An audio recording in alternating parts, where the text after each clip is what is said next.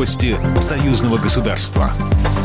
Здравствуйте, в студии Екатерина Шевцова. Совместные проекты по импортозамещению обсудил в Минске президент Беларуси Александр Лукашенко с главой Удмуртии Александром Бричаловым. Глава государства отметил, что Беларуси в этом плане повезло, так как во времена СССР страна уже была ориентирована на экспорт и главное предприятие совместной промышленности удалось сохранить. Поэтому Минск сегодня готов оказать любую поддержку партнерам по союзному государству.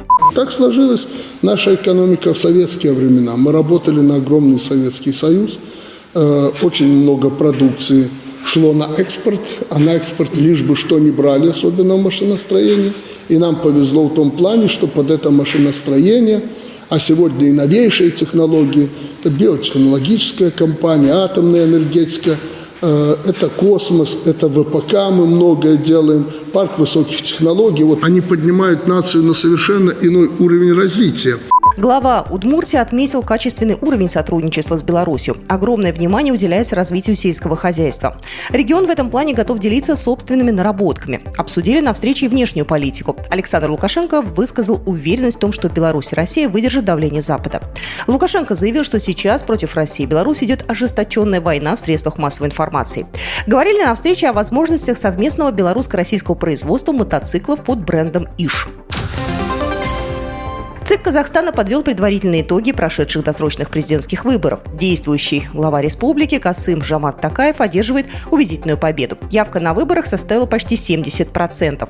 За процедурой проведения следили более 600 международных наблюдателей, в том числе и депутаты парламентского собрания Союза Беларуси России.